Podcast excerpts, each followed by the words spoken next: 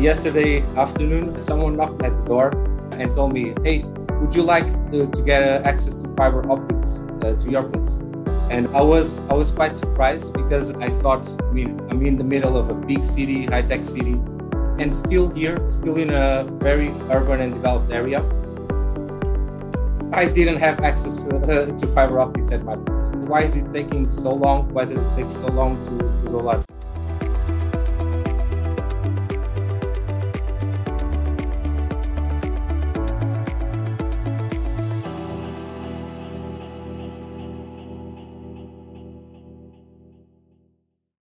Hi, my name is Garrett Thomas from Tangible Computing. This is a podcast about where computing meets the real world, from the fast and the complex, like controlling an engine, to the imaging of a patient or even scheduling an airline. We want to trigger your curiosity by talking to the people behind the scenes of making the modern world happen, deepening your understanding of where computation plays a role in our everyday lives and motivating you to help engineer a better world. I'm Andrew Rutgers, co host of Tangible Computing. And now, let's find out how software drives the world. Today on Tangible Computing, we have Luis Oliveira, a Portuguese entrepreneur who is living in the Netherlands and he has his own company called Aircision. Welcome, Luis, to the show. Welcome, guys. Nice to be here. Yeah, it's, it's great to have you on the show. We've been wanting to get you on for a while. And maybe to kick things off, Luis, maybe you can tell us a fun fact about yourself, something that not many people know about you. One of the most uh, surprising facts, maybe, or that causes surprise in a lot of people, is uh, that I'm technically an introvert. So it's, uh, I'd say, over last these last two years that I've been working for uh, for Aircision, it has been quite easy for me to to actually be in places where I don't know anyone, but as soon as somebody asks, "So what do you do?" And then I can be talking for hours and hours, and that's I'll say quite it is at least a fun fact for me. It's an important skill as a CEO of a, a startup that you, you've just got to be able to go out and talk to everyone and say what your company does. Indeed, I, I, I heard a few times. So I've been pitching in front of hundreds of people, uh, especially before Corona. But and and many people are uh, when they get to know me better, they are surprised. Oh, I thought you were a very extroverted person. It's part of the thing of having your own company, right, and, and learning it. So there's moments where you have to become a non-extrovert, and parts where you you have to be an extrovert, right? But that that kind of leads me to. So you said you did some pitching about your company. So what is actually Aircision? Tell us a little bit more about that. So at Aircision, we are providing optical wireless communication systems so in uh, simple terms, it seems very complex, but in simple terms, we use light propagation through the air to transmit data, to transmit bits. And uh, our, our solution is, I would say, quite uh, impressive as uh, we can achieve very high data rates over long distances. So what kind of applications do you, would someone use your solutions? So our main target is the telecom operators. So for, for you and I to be talk here today, a lot of data has to be flowing from your locations to uh, the location where I am and vice versa. For that, and in order for this uh, meeting, for this call uh, to happen, we need a lot of data and a lot of capability of the telecom infrastructure to be capable of handling all this data transferring. This is what we do. So we are helping telecom uh, providers and operators to reach more people in an economically and, and technically uh, feasible way. So when you say in an economical way, is this meaning that you don't need to like dig up streets and put fiber cables? Is that is that a bit of the reason? T- tell me more about the yes. economics of this. So let me, let me just give you an example. Yesterday afternoon, I was at my place in the center of Eindhoven, which is an urban area. Someone knocked me at the door and told me, "Hey, would you like uh, to get uh, access to fiber optics uh, to your place?" And I was I was quite surprised because I thought I mean I'm in the middle of a big city, high tech city, where obviously a lot of people uh, are working from home, and still here, still in a very urban and developed area. I didn't have access uh, to fiber optics at my place. Why is it taking so long? Why does it take so long to, to roll out fiber? Is because it's quite an expensive process. So uh, the companies uh, need to ask permissions to the city halls they need to hire the installation companies. They need to dig fiber in the ground uh, throughout. all over the city, the street, until they get to a household. In our case, that's exactly what we um, are bringing in. Is with our solution, there is no need for digging. There is no need uh, for spending a uh, months, sometimes in many cases even years, to reach out to the, the households and, and connect people. So, so tell me a little bit more how that works. So, is you you kind of go to um, two tall buildings and you kind of install a laser, and then based on a, a bit of calibration, then you enable c- communication. Is that how how I should think about this? Yes, it's. I think it's quite quite as simple as as you mentioned. So our devices are very quickly uh, set up. So we only need to go to the top of buildings or to towers, telecommunication towers, and the only thing we need to do is to attach our devices two devices or, or one device in each uh, point. And then in a couple of minutes, uh, hours, I would say, we can establish the, the link. And so what, what other types of area applications do you see this? So you mentioned like the Eindhoven city center, but does this also apply to maybe more rural areas where it's it's a little bit harder to get that fiber optics, that last mile? Is that also a use case for you? Yes, so the, definitely. Our, our mission in our company is connect the unconnected. So we see, and uh, it's quite it's quite surprising for us that in 2021 there are still 45% of people in the world that don't have access to internet. This is this sounds crazy uh, to to me, to, and I would say to everyone of us that lives uh, in, in developed countries, because we we have at least some sort of connection for I'd say for at least a few decades now, but there are still 45% unconnected. And having that in mind, and if you look at the, the world map, then obviously we see that the unconnected are especially in uh, underdeveloped countries and in places in areas where they are not urban. So uh, this this this definition can change a lot according to the country and the, the area you are. So to answer your question more direct, directly is uh, yes, we can help the telecom companies to get an economic an economical solution that allows them to provide connectivity to more areas, broader areas, especially outside of the of the, the main cities. One of the, the immediate ones that comes up when I think about visible light communication is how does it perform in rain or fog? Yeah. Yes, it's a, uh, it's always a great question. So uh, I don't know if you know, but for example, there are companies such as uh, SpaceX or Facebook or uh, Google that have all these projects to uh, use these uh, lasers, let's say laser communication. it's called free space optics. this laser communication in space, so outside of planet Earth, and that's obviously because there are no atmospheric conditions such as the ones you mentioned, rain and, and fog and so on. And that I would say has been one of the main challenges of uh, free space optics as an industry to find its use cases in um, ground applications. And there are companies out there trying to do it for the last 20 years at least. But in our view, is today we reached a moment that is the right timing for, for free space optics. And why? Uh, because we are finally in a place where the competitive solutions, I would say, and I can talk about uh, radio frequency systems, particularly the higher and higher frequencies. And these systems also start to get uh, affected by uh, weather conditions. They also start to have to narrow their beams in order to, to transmit these higher and higher data rates. But this is where free space optics has a, a play and our, our technology, because by achieving the same similar link availabilities or reliability, under adverse weather conditions, we can provide a lot more data. And that's just a question of, of physics. We are way over on the right side of the electromagnetic spectrum. And for that reason, we can carry a lot more bits.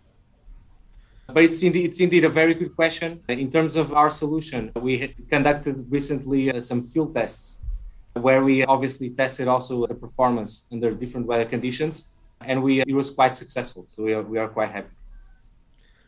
What are some of the key kind of technical challenges that Air Aircision is dealing with and trying to solve? Well, definitely, we need. We are aiming at providing this system for five kilometers. Uh, five kilometers. I don't know if you are aware or if you ever thought about it, but if you think about a place or a building or that is five kilometers away from you, you cannot even see it from the place where you are. Right? So it's in order to uh, align these uh, two systems that we have over these considerable distances, this is quite a tough technical challenge.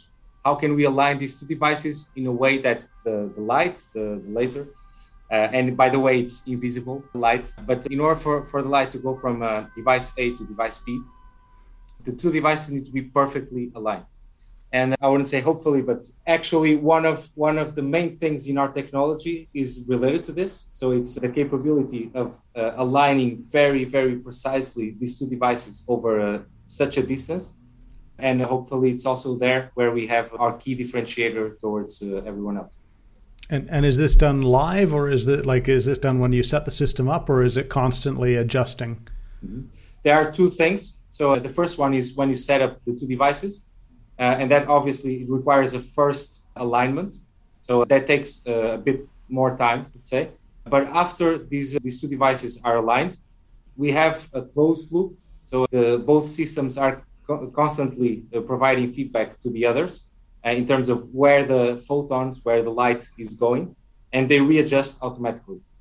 So this second alignment is, let's say, a, a permanent one. So, how did you come up with this idea? Was it that one day that you went doing some volunteer work or something, and, and you, you said, This is crazy. I don't have access to my internet and I can't get my emails and I want to change the world? Tell me a little bit of how, how did you get to this idea? No, indeed, uh, I, I have indeed uh, volunteering experience. I've been in, in uh, Mozambique 2018, working in a school project. But it wasn't, I mean, yes, I've, I've seen the hassle and in Mozambique, I'll be in, in almost every corner of the streets. I'll see people send, selling megabytes of data. So that's something we don't have here. But for me, for example, I would in almost every single corner, I'll just buy 100 megabytes uh, of data so that I could eventually call my friends, my family. But I wouldn't say that it started there because it was only obviously I, I started to get the feeling, yes, um, and I, I always have that feeling that I feel I feel the need to give back. I feel a privilege in the, by living here in the Netherlands, in Europe, and the world out there doesn't have the same privilege that I do. For sure, that there was an important part of the story of, of starting a, a telecommunications company. But second, I would say I was also inspired by a great story about Mo Ibrahim. Uh, and Mo Ibrahim was an entrepreneur in the in the early uh, 90s who decided to give back to his country, give back to a continent, actually in Africa.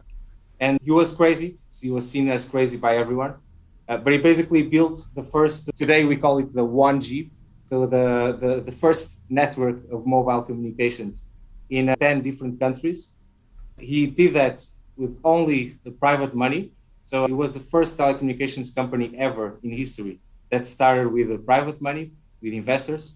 And by doing that, we all, I think we all know, let's say the, the externalities of having a, a good, a good, or at least a, good communications network, access to calls and text messages. And I was really inspired by, by his story. He, uh, I mean, he eventually became one of the wealthiest uh, people on earth, but that wasn't his point. His point was to, uh, the main problem he was solving was uh, the fact that he knew people that had to walk 10 kilometers or 20 kilometers per day just to talk with their families, just to see their families. And uh, by providing access to a mobile phone and, and access to uh, phone calls, he solves this quite a big problem. And this was already 30 years ago. You mentioned that you were in Mozambique teaching. Can you tell me a little bit more about what you were teaching and how did that happen? Yes. So in uh, 2017, I was invited to be part of the organization called Engineers Without Borders. That's maybe a fun fact because I'm not an engineer. so I was probably one of the one of the few people uh, in the organization that, that didn't have that background. Nevertheless, there was this project called the Schools of the Future, where the goal uh, was to incentive and to promote engineering uh, as a whole in an underdeveloped country, uh, Mozambique uh, where kids tend to leave uh, school really early and that they don't they don't have the intention to follow a university course and, and especially not to follow engineering courses And that's that's how it started. I'm a Portuguese speaker. Mozambique is also a, a Portuguese speaking country. Nevertheless, my role there, I gave it a bit of my touch, personal touch there. And besides the, the workshops on, on engineering, and which were quite funny. I mean, we, we had kids building radios and, and uh, knowing what's behind what's behind it. But I also gave a little bit of my touch, and uh, I also talked about personal uh, uh, finance, which I thought was quite an interesting and correlated um, topic there because most of the kids they decide not to go to university because of the costs in, involved in, uh, in going to the, the university. And it's not because of the real costs it's just the perception that going to the university will cost so much to my parents to my family. And i i, I should start working as, as soon as possible so that uh, yeah the family can survive that was not the case i contacted multiple universities i understood where were exactly the courses of the, the cost of the fees uh, I also, obviously, together with the team, but we also uh, create this connection between the schools and the universities uh, so that it will make it e- way more easier for the, the high school students to proceed to, to go to the university. And also, we created scholarships in order to, to support it. Yeah, it was fantastic experience, uh, obviously, and uh, but it's also an an eye eye opening in many ways, an eye opening uh, experience.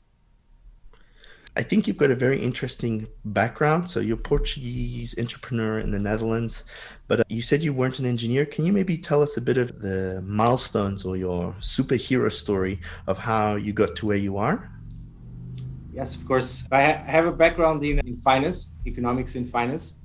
I started my career in a very corporate place at Deloitte in uh, Portugal, Lisbon.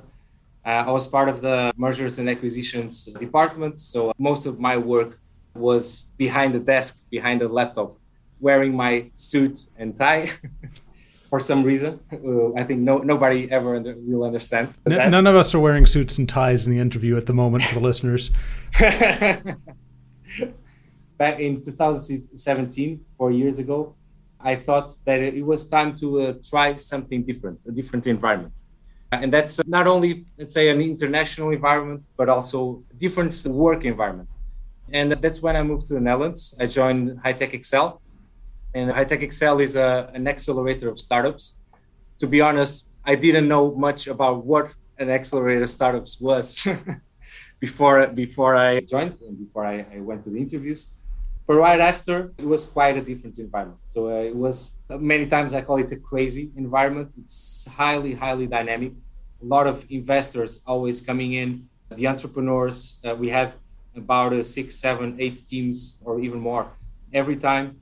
And my job there was uh, to support these entrepreneurs. Most of them were professors at universities or uh, engineers or hardcore engineers, let's say. And they didn't have, let's say, the business human and, and my role there was obviously to help them to create a business out of technology, very interesting technologies, always high tech. These companies were from all over the world, from uh, Mexico, from South Korea, from Poland, and so on and so on and so on. And now I look back, and in a way, I was exactly doing this, the same job. I was advising other people. I was advising companies. I was supporting but just in a complete different environment and without, let's say, all the bureaucracy uh, that is uh, very common of, uh, of, the corporate world and the formalities. And I was really excited about it. I think, yeah, it was one of the best things or the, the things that I like the most doing in, in my life. But that also sparked me to, to create my own business because until then I was uh, supporting, I was advising, I was helping, and I saw I saw how hard it is and how hard it was to build companies, to go through all the challenges, to keep the motivation many times. But for me, it was a time I want to do this. I want to put my hands also into, into a business. So in late 2018, still at HighTechXL and still in their environment, I started creating uh, a team. We actually started with a partnership with one of the largest uh, research institutes in the world. We licensed the technology and the first uh, steps, the first months were definitely about building a team, but also defining the business case, validation, validation, validation, understanding what are the problems and how uh, can we create solutions that solve those problems. And I would say to to, to finish the, this this uh, short story, but uh, the last two years and a half were for sure the best experience. My life, professional and professional way, but also uh, probably on a personal way. So, so Luis, it seems that you've got a more of a financial background, but yet you still ventured into creating a company in a very engineering world. Can you maybe share a few words on how that combination of your financial background, how it plays nicely with a team of maybe more technical engineering yeah. people? Yes, uh, definitely. I think there was there was also one one of the um, things I always had in the back of my mind when I, decided to follow this uh, this route and to study finance and to start working in finance. Uh, I think finance and what I like about finance is it's for me it's about assessing the value of something. It's it's about assessing the value, in this case, of a company, uh, and that's that's what I was doing at, at Deloitte. That's what I studied. It, it was basically how can we see the, the most objective way possible, which is uh, uh, through money, through numbers, through euros. How can we assess creation of value? and uh, and I think after starting this, especially, I think th- those those skills or that knowledge helped me a lot because I understand, for example, from investors' point of view, but also from customers' point of view, it will always be about how can we create value and uh, how can we measure it and how can we uh, show it, and uh, and by having this, let's say, financial mindset of that the the, the, the, the, creation of value has to be superior to the, the cost of things. I think I think that helps a lot in decision making, in a, in a, obviously in a building the, the business case, but also in terms of team. And you asked um, about the relationship with, say, more the, the, the technical people in, a, in the company. And I think it also helps them quite a lot. I usually say that if they cannot explain to me what they are doing in a, one minute or two minutes or maybe five minutes, uh, then it's also because they don't have then a super sharp and, and clarity on, uh, on uh, what they are doing. And that's kind of works, I think, quite well in, uh, in our team, uh, in the sense that by the fact that I make the simplest questions, probably, they have to also explain in the simplest way. And if I don't understand, and it goes obviously the, the both, both ways, but if I don't understand, then it's obviously they still need to, they realize uh, there is still something to do to improve and to, to change. So, so in your experience, Luis, so you mentioned that it's quite a difficult job assessing the value of a company. Can you maybe double click a little bit on that and go a little bit deeper of what are common ways that companies put a price tag on their value? Be curious to know how you did it or some common techniques that are generally well known. Yes, of course. So there was something also that I learned after joining HighTechXL, which is this corporate world is very, very different in the way we valuations and the way we look at businesses. Why? Because the, a big difference between a startup or a scale up and uh, a corporate that is out there for decades is the, that one has a big history and past uh, and the other one doesn't. And the, the most, let's say, commonly used model to, to assess value of a company, it's called the discounted cash flow. So the discounted cash flow it's basically about looking into the past, determining trends in for, for the revenues, for the cost structure, for, for the team, and then deriving projections into the future. So the, the future is based on things that happened. Usually we take five years, the last five years. We can use more, it depends on the business, on the on the case, on the industry, but that's that's the commonly used. So we project the revenues, the costs, look into the future, and then we determine how much cash is uh, the company going to generate every single year in the future. The final thing we do is, and in order to get to the value today, is we need to discount the all these ca- future cash flows to the present, and that's how we come up to a, a number saying uh, X. This company is worth X because this is the, the cash that it will generate um, in the future. This is let's say, in a, the beautiful world uh, of corporate, where there is past, where there is history, um, there, there is obviously then a, mo- other different techniques that you can use to also compare with this uh, first one. In the startup world, there is no past. So uh, in the startup world, there is no stability of the business, and uh, so it's impossible basically to use a discount cash flow model. It is, nevertheless, it's it's quite interesting that investors and in this environment, the business plan showing all the projections, uh, financial projections for the future. It's still a request. We still need to work on it, and we still need to, to show this is what's going to happen in five, maybe ten years from now. It's just part of the process However, in terms of valuation methods for startups, the main, the two main ones commonly used, one is through multiples.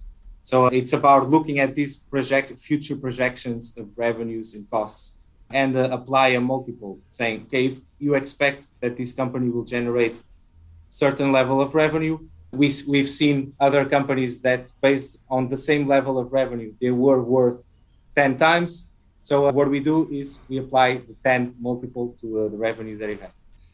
The second one, which is I would say it's more, it's it's also yeah commonly used. It's about looking at uh, similar transactions. So uh, for example, Aircision is in the telecommunication companies. What investors in Aircision do is they they look at uh, companies that were recently acquired or that were recently at least or that, that raised recently additional funding and they check for which at which valuations were these companies or at, at, which valuation did these companies raise the, the funding and based on that then at least they have a feeling on the valuation of the company Aircision is around these uh, numbers so following along those those lines, Luis. So now that you've so you've, you've had running your company for for some time now, are there any lessons learned on the maths behind running a company, the things that people should look out for when engaging with investors and when assessing the value of a company? Can you share some of those lessons learned? I, just explained how uh, valuation of companies happen and, and, and how, how investors look at this. It's not, it, it doesn't make it easier for me to have, have conversations with investors and going through all our plans and showing this is what we plan to do this is what we want to do this is why we need this money what happens most of the times is that simply investors will look at different things investors will have different questions so maybe a big learning is i cannot adapt to all the investors that are out there. And many times they have the different questions. It, it, requires always a long time to provide the documentation to go back to answer in the to fill in their forms because they many times they also have different forms. And uh, th- there is it's it's it's it's always many of them told me luis uh, you should be asking for the double. You, right now you need the double. And at the same time other investors were telling me luis you should cut, the in half the amount of money you are raising and uh, so the the main conclusion for me is uh, yeah definitely we should uh, do our plan come up with with the numbers with uh, what do we need um, do multiple scenarios scenario, best case scenario, best case scenario, worst case scenario. And based on that, define the strategy. This is the funding we need to execute this plan. Personal, personal one. Don't don't accept to cut that that funding or to, to reduce that funding and still trying to do the same plan. That doesn't work. That doesn't work. It's still it's still um, an exciting it's still an exciting process for me. It's something I like to do but it's it's definitely it's definitely hard to let's say deal with all these different interests, uh, views, uh, perspectives. I would say yeah, the Netherlands is relatively we're just talking about underdeveloped countries, so it's relatively in the world a country where uh, you have access to funding, but it's still different or still also quite quite far from uh, other countries where where there is there is more funding availability. Um, so, so what is the most fun part of your job? Uh, for, for, sure, the most part of my my position, I would say, is to deal with with the people. So, uh, as a as CEO of Aircision, for me, my biggest job is to make sure that, and at least to try, uh, that people can achieve uh, high performance, but that they also do, they also feel good about what they are doing, and that they also feel that they are uh, developing themselves at the company. And I would say the thing that for sure gives me uh, more fun to do is to talk with them, talk um, many times individually with them, understanding what are the things that really drive them. And then my role, in my role, I try to do as much as I can to allow them to develop new ideas, to um, do different things, uh, outside of their role. And, and, and, and for me, that's, that's for sure the, the, the thing, the human aspect. The second one is obviously these all, all these many times we call it this gaming with, with, investors, with companies, with a strategy about getting the company up and up and up. Um, that's for sure also one of the, the funniest elements because it's uh, or at least that creates a lot of energy that uh, that gives me a lot of adrenaline. And uh, so then maybe to, to wrap things up, Luis, to, to, what, what is something that you're going to be learning next? I'm, I'm reading a book called uh, The Prosperity Paradox, and it has to do, again, maybe related to almost all the conversation we had today, which is related to how can um, underdeveloped economies um, prosper, how can they converge to the rest of the world. And I really recommend that book, by the way and uh, and that's something that I've been more and more and more not only reading but also uh, listening to. I listen to uh, many podcasts, and the main idea of, of the book I'm still uh, half of it, but half the way. But the main idea of the book is that only through innovation, only through really disruptive innovation, countries can can converge to uh, to the rest of the world. It has quite some strong messages there about the aids that over the last 50 decades and trillions of dollars went to uh, the, the, the, most um, underdeveloped countries, the, the 40 most underdeveloped countries in the world.